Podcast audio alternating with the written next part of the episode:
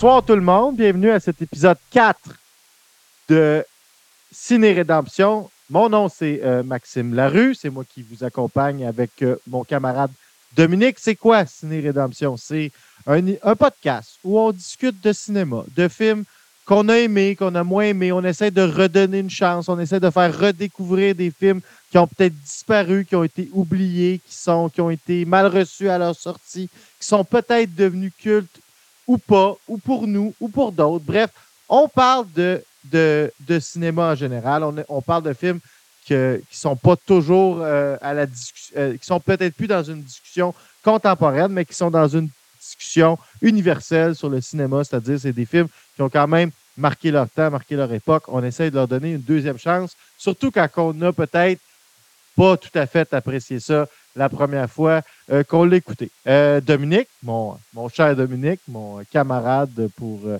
ce, ce- ce- cette grande aventure de Ciné Rédemption, comment tu vas? Ça va. Grand camarade pour ça et tant d'autres choses. Ça va, ça va plein d'indulgence et de combativité. Oui. hein. C'est un affrontement de titans. Ce soir, c'est euh, on écoute un film de Quentin Tarantino et on écoute un film de Stanley Kubrick. Quand même, on s'ennuiera pas. Euh, c'est pas. On est dans les grosses ligues encore en ces euh, premiers épisodes de Ciné Rédemption. Les deux films qu'on va écouter, les deux films qu'on a comparés, moi je vais défendre Jackie Brown, un film de Quentin Tarantino, et Dominique, lui, va défendre Eyes Wide Shut, le dernier film de Stanley Kubrick. Film qu'il a euh, pas tout à fait terminé, ou s'il l'a terminé, il n'a jamais vu le produit final euh, en salle. Il est décédé malheureusement euh, avant. Un grand cinéaste, peut-être, en tout cas, peut-être le, mais dans les plus grands cinéastes de tous les temps, qui n'a un seul film que je n'ai pas vraiment aimé encore à ce jour. Malheureusement, on en discutera plus tard. Mais sans plus tarder, commençons immédiatement avec le premier film qu'on a euh, réécouté cette semaine et qu'on a euh, euh, apprécié. En tout cas, ben moi, ça c'est certain. C'est-à-dire Jackie Brown. Jackie Brown de Quentin Tarantino, paru sur les écrans en 97. euh, mettant en vedette Pam Greer, on va en reparler de Pam Greer, de Samuel L. Ja- L. Jackson, Robert Fassner, Kevin Costner, non pas Kevin Costner, voyons, ça, c'est une erreur, voyons, Batman. Michael Keaton, voilà, Michael Keaton, pardon. Euh, Robert De Niro, Jane Fonda, Samuel L. Jackson. Bref, comme d'habitude avec Quentin Tarantino, une distribution impressionnante. Donc, Jackie Brown, qu'est-ce que c'est? Bon, là, il faut, il faut. Jackie Brown, c'est un film de Quentin Tarantino qui a été ben, qui a été bien reçu par la critique quand c'est sorti, mais qui n'a pas été un succès de ben, ça a été un succès relatif de box-office, c'est-à-dire c'est rentré dans son argent. À cette époque-là, ça ne représentait pas, comment dire, euh, euh, la même chose rentrée dans son argent. Les dépenses étaient moins grandes, les revenus étaient, étaient moins grands. C'était une autre époque, les années 90. C'était- gros Hollywood, mais comparé à aujourd'hui, c'était pas grand-chose. Euh, bref, Jackie Brown, qu'est-ce que c'est? C'est le troisième film de Quentin Tarantino. C'est sa première tentative, à mon avis, de faire un film de niche. C'est-à-dire, c'est de faire un film pour les gens qui, ont une grande culture cinématographique. C'est la première fois qui est devenu après ça sa signature, mais quand on pense à Pulp Fiction, quand on pense à Reservoir Dogs, et je vais élaborer là-dessus, c'est pas autant des films qui. Oui, il y a des références, oui, il y a des hommages, oui, il, est toujours dans, dans la référence au passé, au cinéma du pa- passé, mais c'est pas des films qui essayent de recopier des genres. C'est des films qui sont encore très ancrés dans, dans le, dans le style de départ de Quentin Tarantino, c'est-à-dire quand même une, une luminosité puis une approche de la caméra qui est typique aux années 90, euh, des sujets qui, sont, qui lui sont propres, euh, des, dialogues. Il, est tout dans le, développement de sa cinématographie, donc il n'est pas encore dans, les films de niche où quand tu, là, tu tapes sur, euh, parce que tu as vu 25, 30, 50, 60 westerns dans ta vie, là tu regardes Django Unchained, puis là tu reconnais telle, telle musique, ça c'est dans, euh, c'est dans Two Mules for Sister Sarah. Lui c'est Franco Nero, il jouait Django dans Django with a Coffin. De Sergio Corbucci. Là, quand il fait Django Unchained, il est rendu à un moment dans sa carrière où il est tellement reconnu qu'il fait ça. Puis là, ben, l'histoire, les personnages, puis le film a du succès. Donc, les, gens moins cinéphiles vont adorer ça. Mais là, les gens cinéphiles, ils sont, ils sont comme surstimulés par le nombre de références qu'il y a euh, euh, euh, dans le film. Puis, avant Jackie Brown, Quentin Tarantino ne fait pas encore ça. À Jackie Brown, c'est là où il essaye pour la première fois d'aller dans, cette, euh, cette direction-là comme réalisateur. Puis, euh, il va très fort la première fois. C'est-à-dire, Dominique parle souvent de film radical. C'est un choix radical qu'il fait. C'est-à-dire, il choisit des genres de cinéma qui sont pas. Euh, ben, il en choisi un qui est assez largement connu, c'est-à-dire le, cinéma des années 70, qu'on va appeler le Nouvel Hollywood. Je vais, je vais développer là-dessus un peu après mais euh, aussi le, le, sous-genre de cette époque-là, le film de, Black, de Black Exploitation. Puis, ce qu'il faut savoir à propos de Quentin Tarantino, c'est que lui, il a été élevé par une mère euh, monoparentale à Los Angeles. Donc, son activité qu'il faisait de jeune enfant, que sa mère devait travailler pour survenir à leurs besoins, c'était d'aller au cinéma. Hein. Hollywood, c'est une ville de cinéma. Euh, c'est là que ça a été inventé d'aller euh, d'ouvrir des salles, présenter des films, manger du popcorn. Ça a d'abord existé à Hollywood, donc il y a encore aujourd'hui un paquet de vieux cinémas, de salles magnifiques. J'aimerais ça aller euh, visiter ça d'ailleurs. Bref, lui, il allait voir des films. Là, bien évidemment, sa, mère rencontrait d'autres hommes. Elle a rencontré un, joueur de football qui jouait pour une équipe professionnelle, je ne me souviens plus laquelle. Euh, mais lui, euh, bon, euh, un Afro-Américain. Et pour connecter avec le jeune Quentin un peu introverti, bien, il va l'amener voir des films de Black, de Black Exploitation dans des cinémas de quartier à Los Angeles. Donc, il va découvrir les personnages de, comme Shaft. Si j'avais jamais vu les Shaft, c'est vraiment super bon mais, aussi il va découvrir Foxy Brown. Foxy Brown qui était joué par qui? Qui était joué par Pam Greer. Donc, Foxy Brown, c'était des films B de Black, Exploitation, dans laquelle elle jouait, euh, bon, euh, une, espèce de policière euh, habillée en disco avec un afro. Je ne sais pas si vous avez. Tout le monde a déjà vu, c'est quoi le Gold Member, le, troisième, le personnage de Beyoncé dans Gold Member. Ben, c'est très inspiré de, des, films euh, de, Foxy Brown. Donc, Jackie Brown, c'est un film dans lequel Quentin Tarantino essaye de rendre hommage à au genre général du Nouvel Hollywood. Puis c'est vraiment le seul film dans lequel il, fait jusqu'à maintenant. On sait que son prochain film va être spécifiquement là-dessus. Mais par la suite, il va beaucoup se tenir dans les années, références aux années 50, aux années, aux années 60, soit dans euh, Kill Bill avec les, euh, euh, les films de Kurosawa, mais aussi les, films de Kung Fu de Hong Kong des années 60. il va ensuite il va faire des westerns, il va faire Once Upon a Time in Hollywood où il va beaucoup traiter du cinéma des années, des années 60. Dans Jackie Brown, on est dans un film on est dans un film des années, euh, des années 70. Euh, euh, vraiment. Fait que ça, ça c'est ça qui est intéressant, c'est ça que moi j'aime du film parce que cette période du cinéma-là, si on faisait un top, ma préférée, ça serait celle-là. Les années 70, cette décennie-là, de 69 à 79 au cinéma, le, le contexte du nouvel Hollywood, la, la déconstruction des codes, le fait qu'on n'était plus dans les grandes histoires, les grandes épiques, mais très souvent, on, s'intéressait à juste un personnage dans lequel on nous mettait dans un contexte avec à peu près pas d'informations. On n'était vraiment pas dans la logique des grandes franchises, des sagas où tout doit faire du sens ensemble. On pouvait vraiment juste découvrir une histoire. Il y a quelque chose qui arrivait à quelqu'un. C'est ça qu'on écoutait pendant une heure et demie avec le grain de l'époque. Bref, Jackie Brown, pour moi, c'est tout ça. Puis c'est pour ça que c'est un de mes préférés de, de Quentin Tarantino parce que ça célèbre une époque que j'adore. Première scène qu'on va regarder, on va la regarder immédiatement ensemble, c'est la scène d'ouverture. Moi, vous allez voir, les scènes d'ouverture des films ont beaucoup d'impact euh, chez moi. Un hommage- Il y a un hommage à quel film déjà? euh? En particulier, je ne saurais pas le dire. Ouais, il y a un me film, l'apprendrais. Avec. Et là là. Comment revenir? Euh, mais en général, c'est, c'est, ça reproduit tous les codes cinématographiques, visuels et l'utilisation de la trame sonore des films de la Black Exploitation.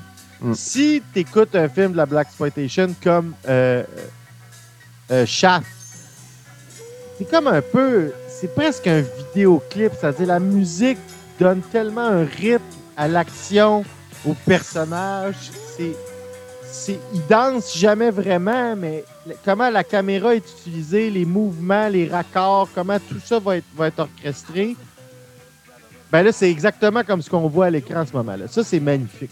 comme elle, elle est statique, elle avance au rythme de la musique. On, dirait que tout de suite, tu as l'impression qu'elle va à quelque part d'important, mais en même temps, pas tant que ça. C'est ça qu'on va découvrir euh, dans le Ah. film, tu sais. J'avais Dustin Hoffman dans la tête, mais c'est un hommage à The Graduate. Ah, c'est ça. Ben oui, t'as raison. Ben oui. eh ben J'avais oui. Dustin Hoffman dans la tête. Oui. T'as bien. t'as- ouais, effectivement. C'est tout à fait un hommage à, à The Graduate. Ah, quel grand film, ça, The Graduate. Bref.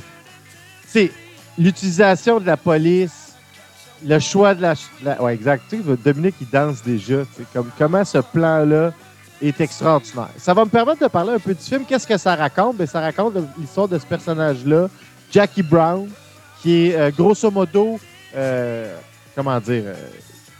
euh, une, une- femme seule américaine dans la quarantaine, dont un peu, un peu à la moitié de sa vie, tu sais, qui, qui, a un, emploi, qui travaille, mais qui vit mo- modestement.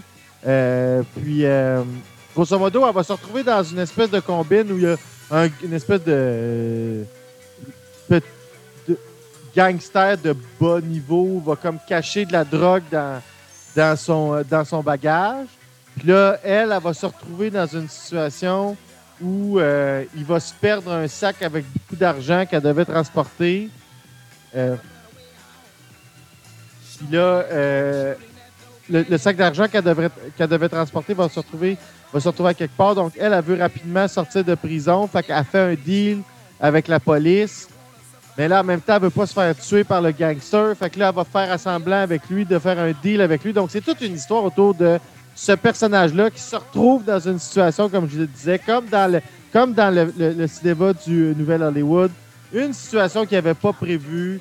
Il y a une opportunité qui se présente au personnage. Le personnage essaie d'en tirer profit. Donc, elle, elle va essayer de récupérer cet argent-là en, en passant une petite vite à la fois à la police, puis à la fois au personnage qui est joué par euh, Samuel L. Jackson. Tout le film est autour de son plan, comment elle met euh, euh, en jeu, puis comment elle finit par réussir à la fin. C'est ça qui est, délicieux, là, parce que c'est comme un peu... c'est quand même un bon coup, là, tu tout est... C'est, c'est un bon coup de, de roublardise, comme on, on dirait euh, à, à Donjon Dragon. Un Mais bref, Un critical hit. Exact. Mais toute cette scène d'ouverture-là avec la chanson, puis là, plus la chanson va vite, puis là, c'est rendu qu'à court, tu sais. On l'a vraiment, tu sais, on a. Tu comprends tout, puis il n'y a rien qui t'est dit.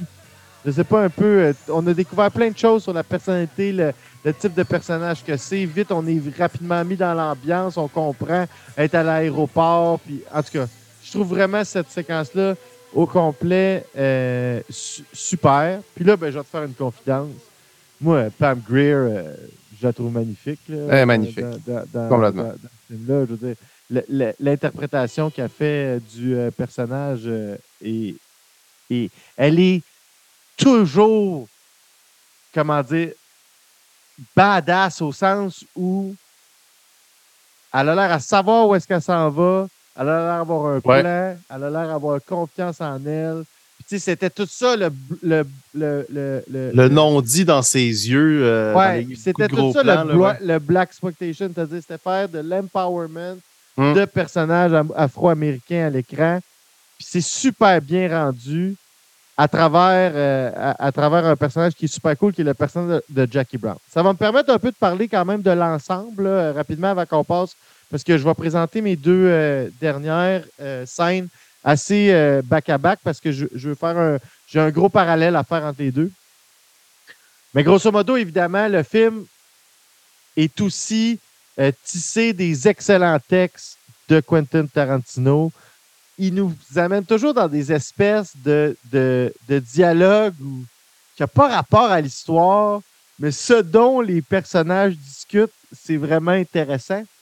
Je ne sais pas comment. Tu sais, c'est-à-dire, tu t'intéresses à la conversation que les, personnages ont entre eux et elle, mais ça n'a pas rapport à l'histoire. C'est juste tellement bien écrit que si tu étais assis là, dans, ce, dans cette situation-là avec ces personnages-là, tu auras envie d'embarquer dans le sujet de, de, ben, Tarantino, c'est un francophile, hein? Puis il ne faut pas oublier que euh, jusqu'à une certaine époque encore, euh, tu avais je pense à Audiard, évidemment, tu avais euh, des films français où, en gros titre, avec un lettrage particulier, tu as la vedette, mettons Jean Gabin, suivi de dialogues de, dans la même lettrage, le même Donc, il y a vraiment un art en France, dans une certaine séquence du cinéma, du dialogue qui n'est pas la scénarisation, c'est pas le même métier. Tarantino, quand tu parlais tantôt justement de son, cheminement dans l'enfance, il, a aussi grandi avec, euh, avec cette francophilie-là, où le dialogue est en soi un métier du cinéma. Là.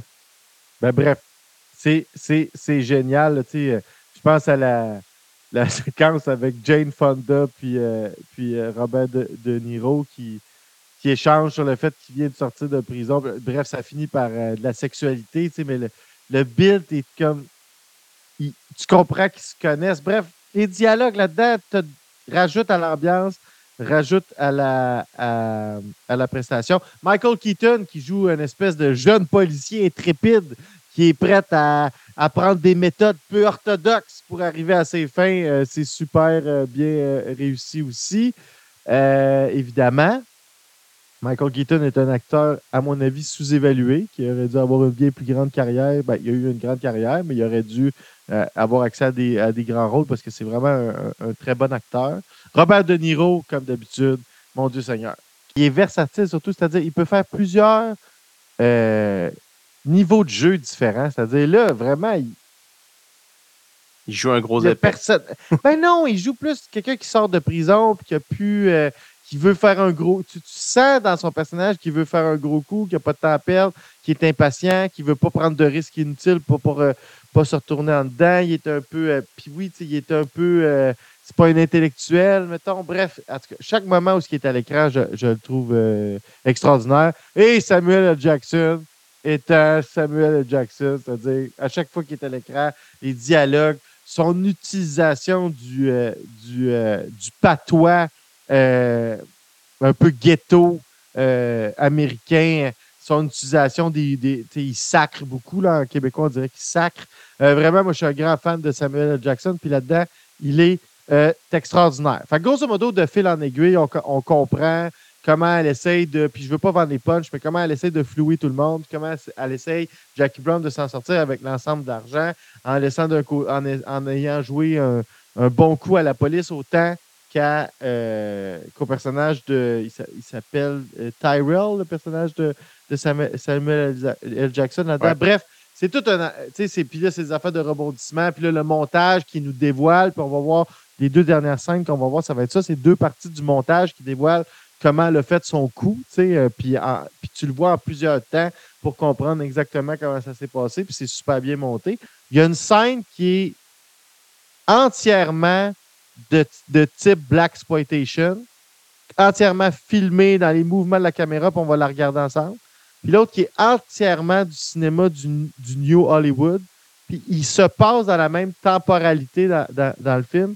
C'est ça que je veux dire par c'est vraiment un film de niche. Puis pour moi, c'est peut-être pour ça que ça a été moins bien reçu parce que c'était tôt dans la carrière de, de Quentin Tarantino pour sortir un film autant de niche. Mais pour quelqu'un, pour une personne qui a qui aime vraiment beaucoup le cinéma puis qui en a regardé. Ces, ces, films-là de Quentin Tarantino ont un effet vraiment euh, satisfaisant. C'est-à-dire, on reconnaît, il est possible de reconnaître beaucoup d'affaires là-dedans, puis c'est ça la qualité pour moi du film. Fait qu'on va regarder la première, la prochaine scène que je veux montrer. La prochaine scène que je veux montrer, c'est euh, c'est bon, tout est à propos de l'échange de, de, paquets. Donc, euh, dans un paquet, il y a de l'argent, dans l'autre paquet, il n'y en a pas. Puis là, il faut changer le sac sans que personne s'en rende compte. Puis que là, ce qui est supposé arriver, grosso modo, c'est que les gens qui, sont, euh, qui travaillent pour Samuel Jackson sont supposés de récupérer son argent à travers le déplacement qu'en fait Pam Greer, parce que cet argent-là était prêt à l'aéroport, parce qu'elle s'est fait arrêter, elle n'a jamais réussi à se rendre, à cause qu'elle s'est fait pogner avec de la coke dans, ses bagages. Là, elle a réussi à y retourner, fait elle, doit leur rapporter l'argent à un endroit, aller dans une salle d'essayage. Là, il y a un personnage du groupe à, Samuel L. Jackson supposé de récupérer l'argent. Elle, elle a comme prévu un subterfuge pour, en fait, les flouer eux autres, garder l'argent pour elle. Mais en même temps, tout ça était supposé être un grand piège tendu par la police pour arrêter le personnage de Samuel. Jackson. Puis là, ça ne pourra pas avoir lieu parce que lui, il n'a pas vraiment d'argent avec lui. Fait qu'elle doit tout gérer ça en l'instance d'une espèce de changer de main là, assez rapidement, euh, qui se fait assez rapidement parce que c'est ça tout le, côté futé de son, grand coup. Fait que c'est ça qu'on va regarder. C'est deux scènes en même En, fait, c'est une vidéo YouTube que j'ai trouvé. C'est tout l'échange dont je viens d'expliquer, l'échange de sac, un peu le passe-main. Donc, c'est deux scènes qui sont montrées dans le film une, une après l'autre. Mais là-dedans, sont mis une à côté de l'autre, qu'on comprenne un peu tout en même temps euh, ce qui se passe. Donc, on va regarder ça. C'est tout le, le, transfert. Puis euh, là, il y a. Moi, il y a tout, c'est tout le côté très black exploitation dont je veux parler, avec la musique et l'utilisation de la caméra. On va regarder ça euh, à l'instant. Bon, déjà la musique. Donc, on est dans le très funk des années 70.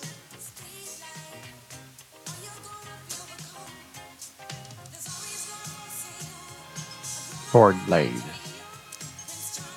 Ah, mais c'est ça. Mais là, c'est là qu'on voit un peu c'est quoi son plan. Parce que là, elle a mis des livres à la place de l'argent à l'intérieur du sac parce que. Pour le même poids. Ouais, pour avoir un poids à peu près similaire. C'est ça, exact. Là, c'est comme au début, la musique, elle marche. C'est, le parallèle avec la scène d'ouverture est évident. Là, à côté, c'est, c'est l'autre partie de la scène. Donc, en même temps, son espèce d'acolyte, qui est ce monsieur-là, qui le personnage est juste parfait. Là. Ce personnage-là, c'est, c'est tellement de choses en même temps. C'est Sean Connery, c'est, euh, c'est Paul Newman, c'est, c'est un peu tout ça. Là, c'est une espèce de. Euh, lui, il fait du prêt sur gage là, de, pour payer des, des euh, cautions. Des cautions. Puis, parce que quel personnage typique. La façon dont il est habillé, son linge, sa coupe de cheveux? En tout cas, juste ce personnage-là, tout seul, est un hommage en soi au cinéma qu'on appelle de New Hollywood des années 70. Là. Euh, vraiment, Paul Newman, comme je disais, euh, Sean Connery, euh, il y en aurait d'autres à nommer. Robert Redford dans certains de ses, de, de, ses rôles aussi. Boston Hoffman. Ouais, ouais, ouais, oui, ça dépend, ça peut. Les hommes du président. Ouais, mais là-dedans, il joue au contraire, je trouve qu'il joue un, comment dire, un journaliste un peu, en tout cas, très fougueux. Non, c'est dans les habits, peut-être. Le fameux de Niro. Là, c'est ça. Ces deux, ces deux, ces deux scènes-là sont, sont vraiment différentes dans la manière dont c'est tourné. Donc, tu vois, là, en ce moment, ce qu'on. Puis là, c'est sûr que c'est voulu que ça soit Robert De Niro. Parce que ça fait très taxi driver, ça fait très. Euh, euh, ça fait très. Tu sais, la, caméra est à l'épaule, ça va vite, ça se déplace un peu euh, de manière laide. C'est pas du tout le, le, petit beat, la caméra qui bouge. Sur, contrôlé. Qui est contrôlé. Tu sais, c'est tout dépendant, on suit qui dans, ce montage-là. Euh, on rend hommage à des différents trucs du cinéma de, cette époque-là. Donc, on a Robert De Niro fidèle à lui-même, qui est dans tout ce qui est de plus laid, puis etc. On a l'élégance hein, avec le personnage à la Robert Redford. on a la séquence Black Exploitation. Les trois se passent en même temps. Pour moi, ça, c'est le meilleur. C'est grosso modo le, meilleur bout du film tout comment cette espèce de situation-là a cours en même temps.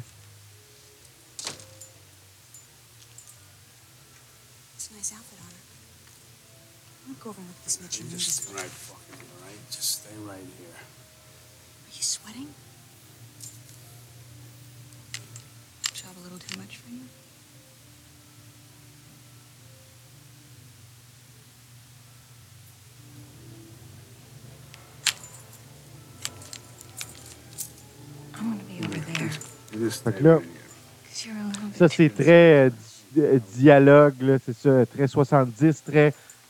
Encore une fois, je pense pas que c'est anodin qui ait choisi Robert De, Niro pour faire ce, ce rôle-là. Il y a quelque chose qui est très Scorsese dans le personnage de Louis qui est joué par euh, Robert, Robert De Niro dans ce film-là. Bon, tu peux-tu faire plus James Bond que la pause qu'il vient de faire? Euh, je pense pas. Hein. Je pense que ça serait difficile. Fait que là, la scène continue. Puis là, je veux juste qu'on attende pour bien entendre la, musique à la fin, parce que c'est vraiment la musique et la façon dont la caméra bouge après ces événements-là qui, est, euh, qui, est, solide. Donc là, il y a l'échange du sac. you like it? It's really good on you. You got something for me? You betcha.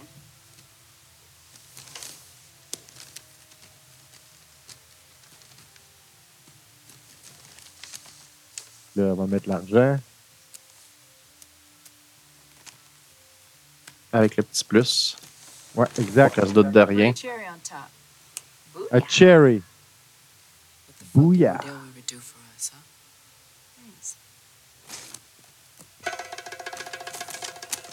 Et là, la musique part. Puis là, c'est ce, ce rythme de musique-là. Regarde, regarde comment le rythme joue sur comment elle va vite, puis elle transfère l'argent.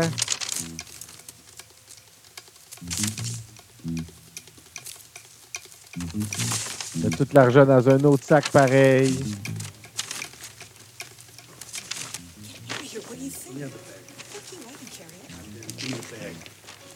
Pendant, dans le film, la scène avec Robert De Niro, il n'y a pas de musique à ce moment-là. C'est pas, la musique accompagne vraiment juste la scène dans laquelle Pam Greer est. C'est, la scène qu'on voit, euh, qu'on voit où est-ce qu'elle est dans la, dans la cabine. il y a vraiment un contraste entre, les deux. Là, là, va sortir. la, musique est vraiment bonne. Puis là, tu sais,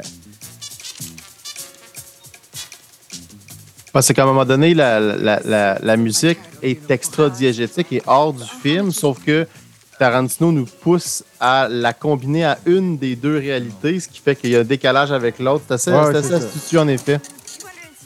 Non, mais là, puis là, la caméra, là, regarde comme ça, la caméra qui tourne sur un pied autour d'elle. Ça, tu avais des. Si tu écoutes encore une fois, je parle souvent des mêmes films, mais les films de chasse, les téléfilms et le film qu'il y a eu en salle, va avoir ce genre de mouvement de caméra-là, puis surtout ce genre de, de scénarisation d'une séquence autour d'une chanson qui nous indique, ben de, pas d'une chanson, d'une pièce musicale qui nous indique c'est quoi le mood, c'est quoi la direction, c'est quoi l'objectif du personnage. Tout est décrit là, dans, dans. Et pendant ce temps-là, on a James Bond qui fait euh, euh, euh, l'innocent et elle qui s'en va. Mais là, Dominique, c'est à toi, toi, toi, toi qui l'as écouté, je pense qu'avant, tu n'aimais pas. Hein? Tu n'aimais pas. Je n'aimais pas Jackie Brown. Euh, écoute, que je commençais en disant là, que j'entrais dans l'humidité. Euh, ça reste tout de même mon Tarantino le moins chéri. Mais en effet, j'aimais pas le film. Euh, puis ben notre concept d'émission, c'est évidemment ciné rédemption. Fait que j'essaie de, de, comprendre pourquoi je l'avais pas aimé. Euh, rapidement, tu en as des pistes de, réflexion intéressantes au début. La question du capital culturel cinématographique. Je pense que je l'ai vu un peu trop jeune. C'est-à-dire qu'en effet, c'est un film de niche qui arrive assez tôt. Il faut avoir les référents. Je devais avoir 13-14 ans. Euh, J'étais craqué à Pulp Fiction. Euh, peut-être même que j'avais vu Kill Bill, puis que là, je m'éduquais je, je, sur Tarantino. Fait que ça m'avait peut-être un peu moins, euh, moins parlé à ce là mais en effet, en le réécoutant, j'ai dû concéder que ben, il y a des qualités filmiques indéniables, mais l'adaptation cinématographique du roman, c'est Leonard Elmore, je pense, c'est Rum Punch, est vraiment très bonne. Puis je pense que c'est une histoire qui se marie bien au, à l'amour du montage parallèle là, de, de Tarantino. Euh, donc oui, je suis revenu, je suis revenu sur ma position. Ça reste quand même un Tarantino que je trouve le moins fort, mais avant, je le mettais comme un, dans la catégorie quelconque film euh, policier, euh, bon, de trailer un peu criminel. Et puis là, j'avoue que j'ai, avec un regard un peu plus avec le temps, je me suis plus intéressé à la scénarisation aussi, là, puis ça n'a vraiment pas dû être facile, là, découper ça comme ça, là, puis que ça soit assez clair et précis. Fait en effet, il a gagné quand même pas mal de rédemption là, dans mon cœur, là, euh, ce film-là, que j'aurais jamais réécouté, en fait, sans le concept du, du podcast. Euh, je l'aurais laissé euh, dans les oubliettes. en fait, la seule chose que je me rappelle de mon enfance avant d'avoir réécouté, c'était cette fameuse scène qui s'en vient, je crois, mais qui est en fait la scène bon, de Niro. Voilà. voilà. ça, ça. Voilà. Ben, ça, ça c'est, ça, c'est très. C'est très. On, là, on est dans. c'est ça je le dis encore, le New Hollywood, les thèmes un peu plus glauques, la violence un petit peu plus gratuite à l'écran, un petit peu plus euh, soudaine, froide. Hein. Il y a pas, il y a pas de musique. Il fait juste la tuer, il n'y a pas de musique dramatique, il n'y a pas de tant, tant, tant, elle est morte. C'est juste comme elle est morte, elle est tombée, on la voit plus jamais. Ah, ça m'avait choqué. Euh, ouais, mais c'est vraiment très bon. Tarantino essaie de. Il, euh, il, étire toujours de plus en plus son élastique là, sur sa signature violente. Là. Euh, je pense que le meilleur exemple, c'est probablement avec Once Upon a Time in Hollywood. Puis là, là, vois-tu, il l'a vraiment déjà. Mais en, fait, tu m'as volé les mots de la bouche, Mac. Je pense que ce film-là est arrivé très tôt dans sa filmo. Et puis, euh, et puis, je pense que je l'ai vu très tôt. Mais euh, moi, il a été réhabilité haut la main. J'ai trouvé des qualités certaines ça reste quand même pour moi le Tarantino. Mais ça, en même temps, je pense qu'il n'y a pas de débat là-dessus. C'est rarement, le rarement le Quentin Tarantino préféré de quelqu'un. Ça peut arriver, là. Je serais en fait très heureux d'en discuter avec, euh, avec des gens. C'est le Tarantino préféré de mon père. Ah, bon, ben voilà. Bon, ben voilà. On est. C'est une invitation à ton père au podcast, pourquoi pas? Oui, exactement. oui, oui, oui. Ben oui. On a misère à allumer son hein? ordi, euh, en tout cas. Mais. Euh, mais ouais, non, il, a sincèrement, euh, il a sincèrement regagné, là, euh, dans, le sens où c'est un film que dans peut-être 4 ans, 3-4 ans, je vais réécouter avec plaisir. Là. Euh, J'étais content d'avoir perdu le fil du truc, d'avoir perdu l'histoire parce que je l'ai vraiment redécouvert. Fait que tu peux me jalouser un peu parce que ça a quasiment été. Comme une, nouvelle première écoute. Ouais, ouais, parce que j'avais tellement été. Écoute, il euh, faut, voir le contexte. On en parle souvent quand on fait nos tops. Il faut comprendre le contexte d'écoute. J'étais avec euh, notre ami commun Marc, bon, qu'on salue. Euh, on écoute un film par soir, puis là, on tombe sur bon, Tarantino. On mange tout ce qu'il y a à cette époque-là. Réservoir Dog, Pulp Fiction, on va voir Kill Bill volume 2 au cinéma, on écoute Kill Bill volume 1 en DVD.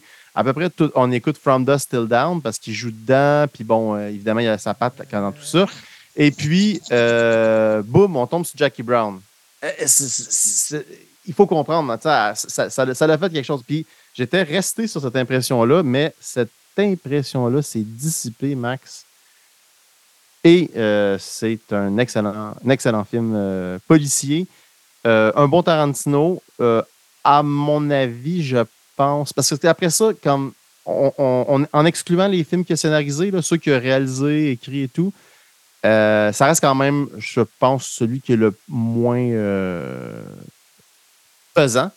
Mais euh, je l'avais mal jugé, fortement. moi, c'est un de mes préférés.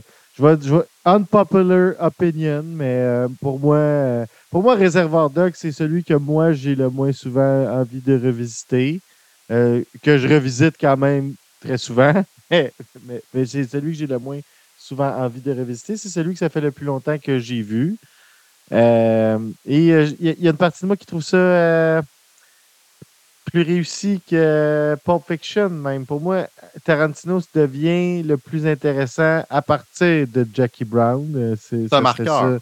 Ouais, c'est un marqueur où là, sa cinématographie entre dans ce que moi j'aime le plus, c'est-à-dire l'hommage à des grandes périodes du cinéma ben ça, c'est une question de préférence. Moi, c'est ce que je trouve qui fait le mieux.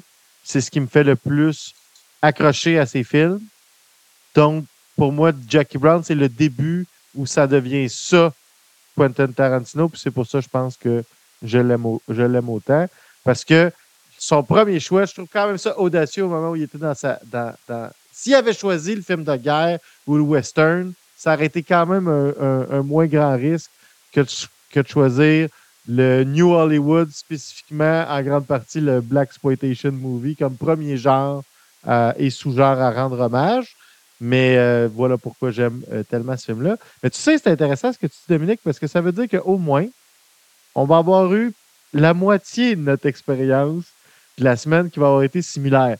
Parce que moi aussi, ça faisait tellement longtemps que j'avais pas vu Eyes White Shut que c'était un peu comme si je le revoyais pour la première fois. Ça, c'est la partie qu'on a vécue. Des points qui communs. se, qui se ressemblent. Maintenant, je vais te laisser aller avec la présentation de ton film et je, je dirai comment j'ai vécu ma, ma deuxième expérience de, Oui, oui, bon, euh, hein, le, le suspense est intenable. Euh, En effet, en effet, en effet. Euh, alors, évidemment, moi, je, je, je, je vais avoir- je vais commencer avec une opinion impopulaire. J'hésite à savoir si euh, mon Kubrick préféré est Barry Lyndon ou Eyes Wide Shut. Euh, donc, euh, j'ai le meilleur des deux mondes parce que je suis haï par plein de camps pour ça. En tout cas, du moins euh, sur cette opinion-là. Euh, et pourquoi Eyes Wide Shut est vraiment un film extraordinaire, à mon sens? En fait, bon, Eyes Wide Shut, on, va juste le, contextualiser un petit peu. Bon, c'est évidemment le dernier film de Kubrick, sorti en 99. C'est une adaptation de Dream Story d'Arthur Schnitzler. Schnitzer, une, une- histoire qui a été écrite en 1926.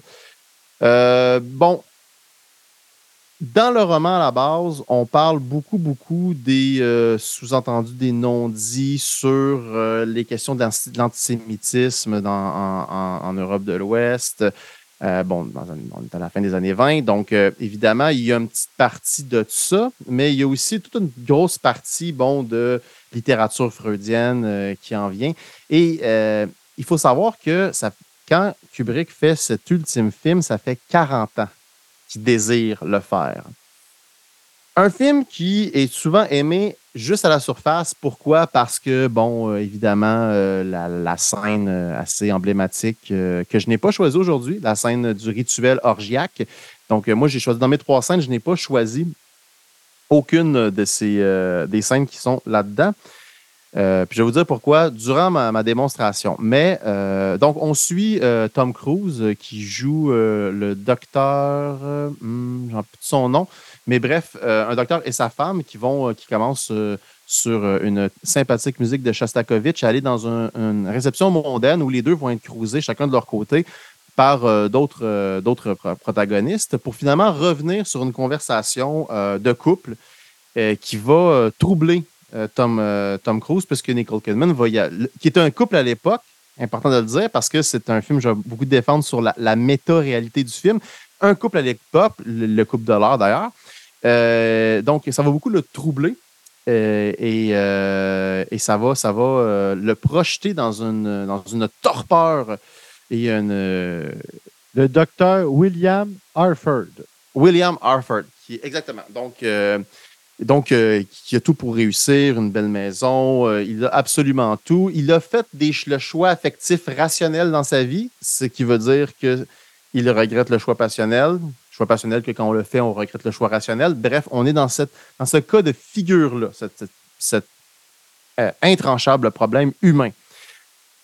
Et là, Nicole Kidman y avoue qu'elle a déjà vu un officier de marine sur lequel elle a fantasmé euh, extrêmement fort. euh, et puis, euh, il lui raconte le détail de cette chose-là. Et ça, c'est déjà le, premier génie du film. Elle ne fait que parler. Kubrick sciemment brise le show don't tell et filme sa comédienne qui ne fait que raconter la chose qu'on devrait voir.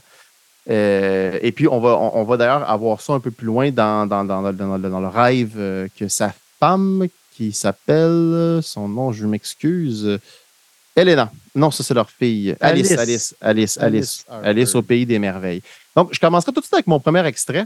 Euh, je ne sais pas si on peut l'en- l'enlever, l'envoyer. C'est intéressant ce que tu dis. Je ne sais pas si c'est l'inverse du show Don't Tell, parce que ce qu'on veut nous montrer, c'est cette situation-là où une femme annonce à son mari qu'elle a des fantasmes qui ne l'incluent pas. Ouais, ben, on, que ce qu'on veut rien. nous montrer, c'est. Non, mais ce qu'on veut nous montrer, c'est-tu le fantasme? Je ne sais pas. Je pense qu'on veut vraiment nous montrer cette situation-là malaisante Ben, je, veux je pense qu'on veut on veut qu'il l'imagine. Donc là, là vois-tu, on voit des images, mais c'est des images que Bill se fait, non pas qui viennent. Donc, donc, le montage ne se fait pas quand elle est là, Nicole Kidman. Et là, je veux montrer ce plan-là. C'est ce plan-là, euh, parce qu'on commence avec la marge dans laquelle ça le jette.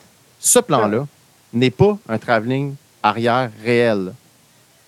Kubrick a filmé un travelling arrière sans Tom Cruise.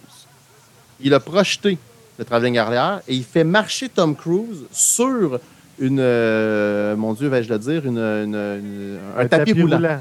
Un tapis roulant. C'est ce qui crée cet effet onirique-là. Donc, on est vraiment une démonstration du subconscient, mais aussi c'est parce que préalablement, on nous montre des scènes de Alice qui a des rapports sexuels avec les filles de Marine, mais qui ne ils sont pas en montage parallèle sur la scène où elle raconte l'histoire, mais bel et bien sur la scène où Tom Cruise va dans la rue et réfléchit à cette chose-là. Et là, qu'est-ce que et qu'est-ce qu'on arrive après, alors qu'on n'a qu'une, on comprend à cause du montage, qu'une transcription mentale de sa part et non pas de celle d'où vient le rêve ou le fantasme. Et là, on tombe sur cette utilisation de cet effet extraordinaire on connaît Kubrick pour pouvoir euh, être audacieux au niveau technique, mais moi, j'avoue que euh, c'est un effet technique que j'aimerais utiliser euh, dans ma vie parce que j'ai appris il y a quelques années seulement qu'il avait fait ça. Je me suis toujours demandé pourquoi. Qu'est-ce qui fait que ce cinéaste-là qui tourne à Londres, un New York, parce qu'on est à New York dans le film, mais ça se tourne à Londres, Qu'est-ce qui fait que ça a marché? Et puis, quand j'ai appris la simplicité euh, de l'astuce, j'ai vraiment tombé, tombé des nues. Ceci, euh, donc le rêve qu'on ne voit pas commence la projection de Bill dans cette espèce de, vengeance sexuelle qu'il va vouloir prendre pour quelque chose qui ne s'est pas passé, pour un fantasme, et puis que, sa femme a eu, puis que lui fait grandir dans son esprit. Et euh, ça va euh, l'emmener évidemment, euh, bon, dans toutes les tourpitudes qu'on connaît. Il va croiser des travailleuses du sexe, il va croiser des personnages très, très affriolants. Il va finalement, à cause de son ami pianiste, qui dit Ah ouais, je vais dans une soirée assez spéciale, il va finalement aller dans la fameuse orgie très connue, très, très documentée. Mais moi, ce que j'avais choisi comme seconde scène, c'est. Juste avant, sur la première que tu as montrée, moi, ça m'amène à dire ce que j'ai à dire de très positif là-dessus, c'est-à-dire que c'est très bien réalisé. Hein. justement, il y a, les prouesses de réalisateurs de Kubrick sont encore toutes là. C'est ça qui est impressionnant. À, la fin de sa vie, l'image l'image qu'il a dans la tête, il est capable de nous la mettre à l'écran.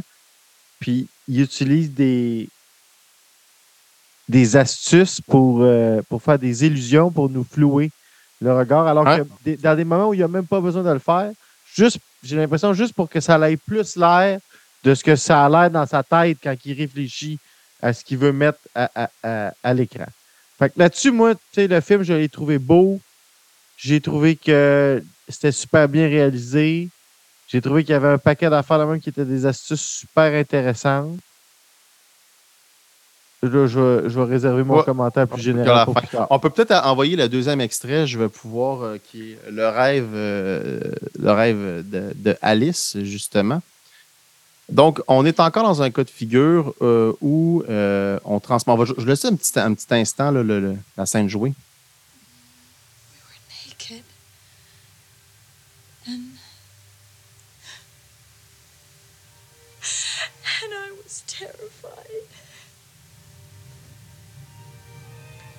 And I and I felt ashamed. Oh, God. Donc, Bill revient de l'orgie et il trouve Alice avec un masque à côté du lit et puis bon, euh, il s'écroule et puis elle lui raconte un peu, euh, bon, encore une fois, un rêve qu'elle a eu, un rêve orgiaque. Euh, deux choses là-dessus. On est encore dans un cas où Kubrick n'utilise pas l'image pour nous parler de sexe, hein, ce qui est, très, extrêmement graphique par définition, en brisant ce code-là volontairement, de un. De deux, anecdote intéressante, il devait y avoir au début euh, une trame parallèle où ce qu'on suit Alice également, euh, qui devait être un peu une espèce d'ancienne Vestale qu'il y avait dans les trucs mm. orgiaques, mais avec un scénario un peu à la MK Ultra, tu sais, bon, brainwashing, oublié, machin, machin.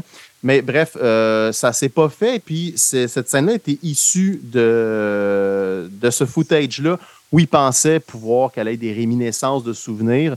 Euh, mais il l'a utilisé de façon, encore une fois, pour boucler la boucle avec le fait qu'on ne voit tout simplement pas ce qu'elle décrit. Et puis, on- ce, qui est, ce qui est assez. C'est ça le contraste du film. C'est ça le contraste du film. Oui, puis on- elle est dans le elle, bleu. elle, il lui arrive rien. Elle, elle Mm. fait rien de tout le film. Elle fait rien de ça. Fait que quand elle en parle, on voit rien parce qu'il s'est rien passé. Puis lui, tout ce qu'il fait, ça, c'est à l'écran. Oui, absolument. Puis, euh, qui est en rouge souvent. Puis là, quand on Ouais. est dans le bleu, tu vois qu'elle elle, elle- elle- elle est toujours dans la description et on perd un peu, le, en fait, volontairement euh, de cette chose-là. Et, et puis, c'est intéressant parce que puisqu'on nous donne accès aux images de Bill, on comprend que on, volontairement, on ne nous donne pas accès aux images d'Alice. Ce qui fait que on n'a pas le choix d'être à la même place que le personnage de son mari avec lequel euh, il, a pas, il passe un mauvais moment euh, dans leur couple. Euh, on n'a pas le choix parce que lui-même n'a pas accès à l'esprit de, de sa femme. C'est ce qui le rend d'ailleurs assez fou puis qui va le pousser dans toutes sortes d'aventures nocturnes là-dessus. Et Euh, là, juste au moment où on pense que le film va être à propos de ça, il devient à propos d'autre chose. Ah non, je t'arrête de précé- pré- précéder mon commentaire. Excuse-moi. de- non, non, non, mais, non, mais c'est bon parce que euh, ça, ça fait bien un lien avec. euh, je vais laisser le. Parce que, ben, je vais en parler un peu. Ça, ça a été ça mon problème. Malheureusement, là, j'ai pas vécu le même moment que toi. C'est-à-dire, ça faisait longtemps que je l'avais pas vu. Je me souvenais de peu de choses. En fait, c'est ça que j'ai découvert, à part de la prémisse générale. Et je dois dire que j'ai comme été à nouveau déçu que ce soit ça le dernier film de, de, Kub- de Kubrick. J'ai. C'est un, c'est un scénario dans lequel Puis, c'est bizarre parce que c'est réussi. C'est-à-dire, Barry Lyndon est un film de péripéties. C'est-à-dire, il y a, y a y y a une espèce d'histoire là, où on suit toujours Barry, euh, Barry, Barry Lyndon, mais c'est un film de péripéties. Dans un film historique qui se passe sur plusieurs années, on dirait que ça. le- de manière scénaristique, c'est intéressant. Mais là, c'est comme un film de péripéties, mais qui se passe dans une temporalité tellement courte que c'est le feeling que ça donne, c'est exactement ce que je viens de dire. C'est-à-dire, juste comme tu penses que ça va être à propos de, de ça, c'est à propos d'autres choses. Puis là, quand qui, le personnage principal de, de, de Tom Cruise s'intéresse à l'autre chose, c'est-à-dire ce culte-là, ben là, il arrive autre chose qui arrête toute son, investigation. Puis là, cette troisième chose-là, qu'on tombe en queue de poisson parce que c'est la scène finale à l'épicerie. Puis là, après ça, le film est, le, le film est, le film est terminé. J'ai. Je trouve Mais- cette histoire-là. Mais je pense que c'est pas le problème de Kubrick, tu sais, c'est que je trouve cette histoire. Je lirais le roman puis je trouverais ça profondément ennuyant. Ben, la, la question que Kubrick nous pose en mourant, c'est à quel point, quand on devient En génial, on peut utiliser la réalité comme un élément de mise en scène? ouais. Tom Cruise, Tom Cruise, Tom Cruise Ça, c'est un autre problème. rentre en, Tom scient- Cruise. rentre en scientologie à ce Ouais. moment-là. La fille de Stanley Kubrick rentre dans l'église de scientologie à ce moment-là. Dans la dernière scène que je vais vous montrer tantôt, on voit un, valet. Sur le, plateau de tournage, Tom Cruise est toujours suivi par un, haut placé de l'église de scientologie qui faisait tellement chier Kubrick euh, qu'il l'a mis comme valet dans le film. Quand tu regardes, euh, quand tu regardes un œuvre, exemple, le rouleau des 120 jours de Sodome du Marquis de Sade, c'est épouvantable à la lire, mais c'est des définitions. Puis ce qui fait que l'œuvre devient quasiment intemporelle, c'est le fait qu'il est écrit sur un torchon, euh, euh, il était embastillé, c'est le fait que ça a été perdu, ça a été retrouvé. Donc, à un moment donné, l'histoire de l'œuvre devient elle-même membre de l'histoire euh, in- intradiégétique du, du, du récit qui est emmené. Moi, je me pose la question. Est-ce que Stanley Kubrick en était plus rendu là après avoir fait le tour du chapeau puis avoir scarré dans tous les trucs? C'est-à-dire que il va utiliser maintenant des éléments du réel pour que dans la postérité, son film trouve une seconde vie. Moi, je pense que c'est pour ça que ce film-là est aussi disséqué puis est aussi intéressant. C'est parce qu'il y a matière à. Complètement matière à pouvoir euh, se demander, en fait, est-ce que ça peut se faire en cinéma? Puis est-ce que ça peut se faire tout le temps? Moi, je pense que ça s'est fait rarement. Puis c'est un bon exemple, puis c'est pas n'importe quel cinéaste, c'est Stanley Kubrick.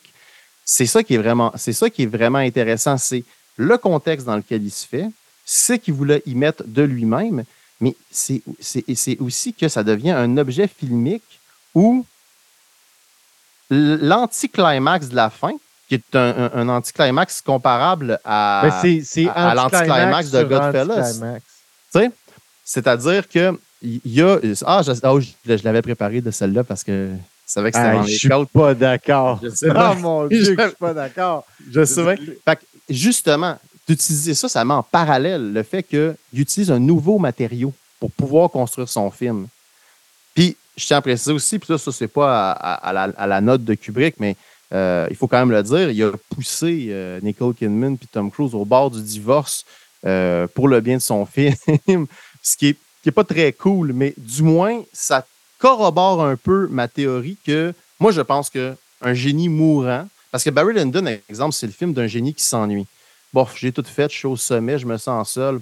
Pourquoi pas faire des toiles qui bougent? puis euh, les gens vont venir me voir pareil, puis ça va passer à l'histoire. Mais là, s'il se disait, pourquoi pas je ne ferais pas une histoire où au moment où on, est supposé d'avoir l'orgasme, ça se retient, puis ce qui va donner l'idée du film a posteriori, c'est ce qu'on va construire autour, un peu comme ce que Bill fait avec les fantasmes de Alice. Ouais. Moi, c'est ça. Moi, c'est ça ma défense. Est-ce que c'est bien fait? La question qu'on se pose, c'est est-ce que c'est bien fait? Puis on est d'accord pour dire qu'il est bien fait au niveau de la cinématographie. Mais au niveau du scénario, puis là, au niveau des. On parlait de la qualité des dialogues dans, dans, dans Jackie Brown. Dialogue dans ce film-là. Sauf quand c'est Nicole. Là, on en parle, puis je me dis ça doit être voulu, tu sais, le contraste. Ben oui. Ça. Moi, je quand pense Nicole Kidman parle, c'est intéressant. Quand Tom Cruise parle, il ne parle pas. C'est juste, il répète ce que l'autre personnage dit. L'autre personnage dit euh, Georgette n'habite plus ici. Et il la regarde et il fait Georgette n'habite plus ici? Non, elle n'habite plus ici. Ah. Elle n'habite plus ici. À un certain moment. là. à un certain moment, Max, il va Une fois ou deux, ça va. Systématiquement, ça devient lourd. il va voir à un moment donné un, de ses patients qui est mort. Il rentre dans la chambre, il y a une femme qui ressemble à Nicole Kidman, qui avoue son amour. Puis là, il dit, il est tout, tout froissé.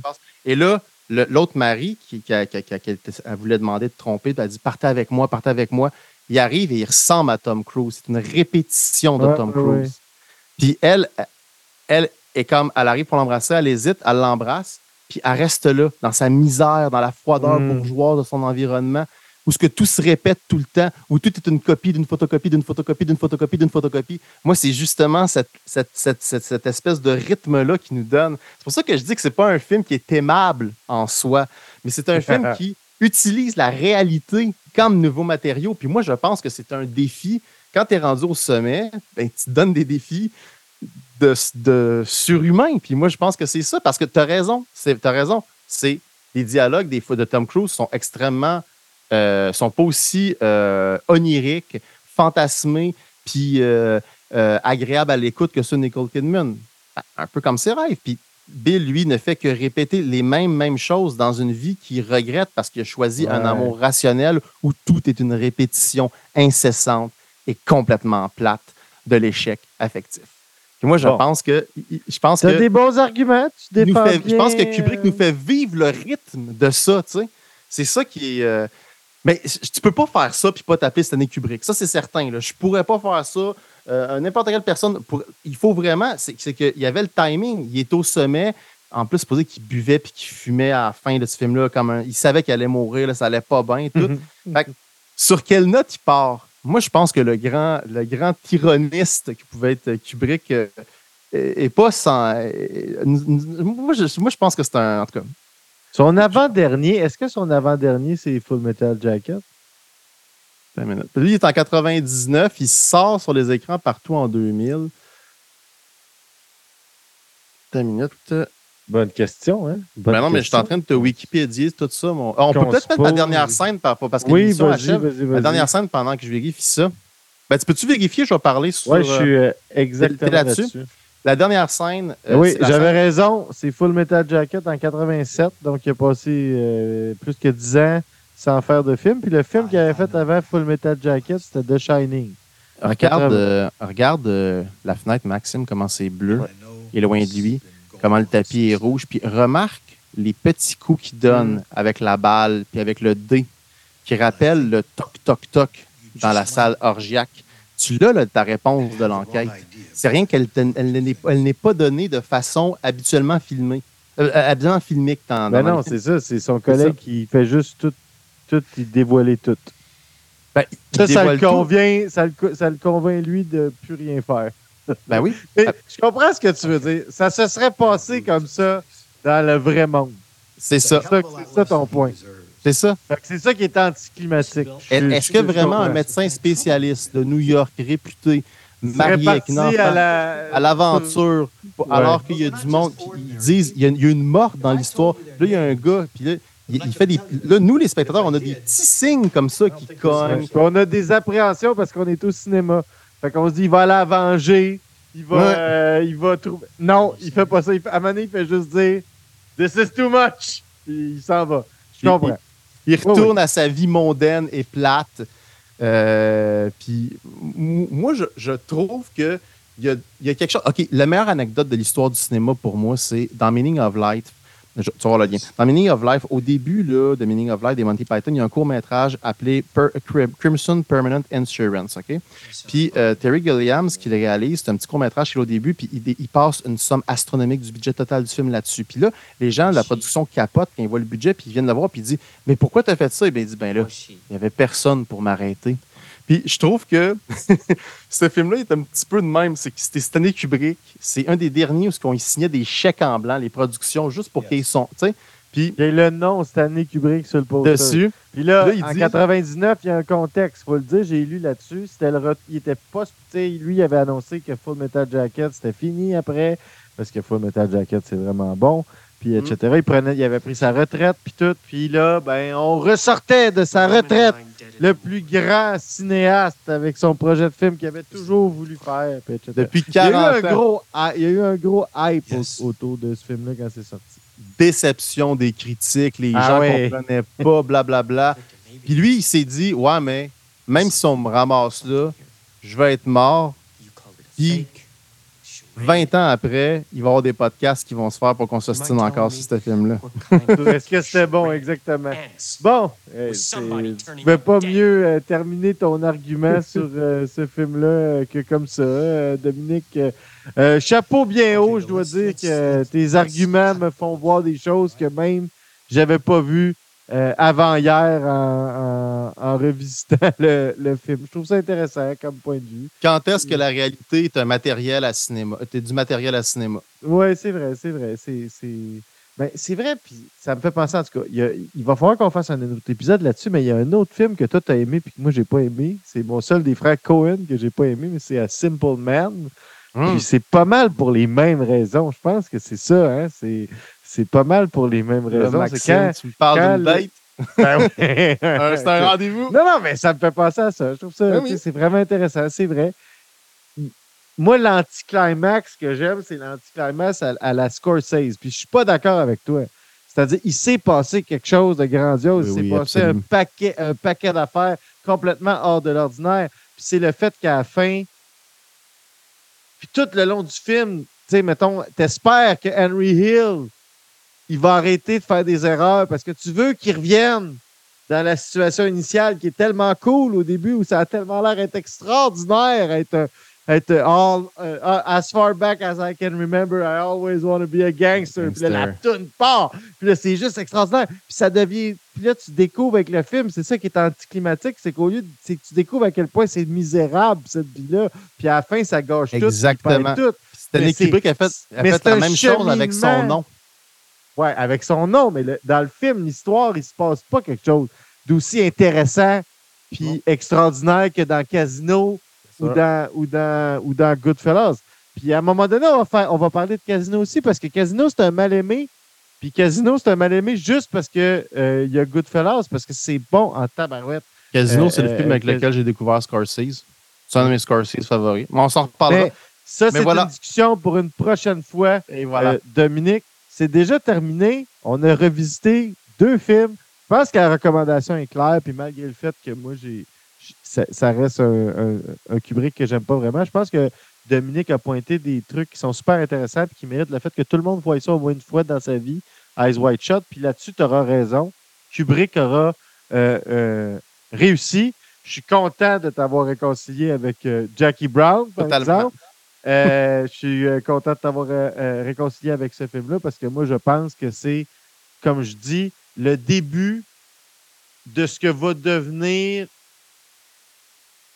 ce pourquoi on va se souvenir de Quentin Tarantino, c'est-à-dire quelqu'un qui fait des films hommages. Merci d'avoir été là.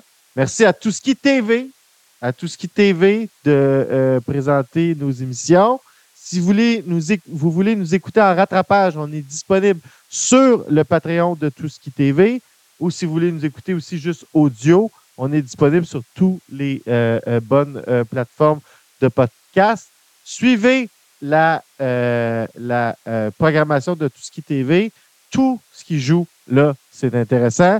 Et puis, ben, on se revoit bientôt pour un autre épisode de Sydney Rédemption. Merci Dominique. Bonne soirée. Merci, Max.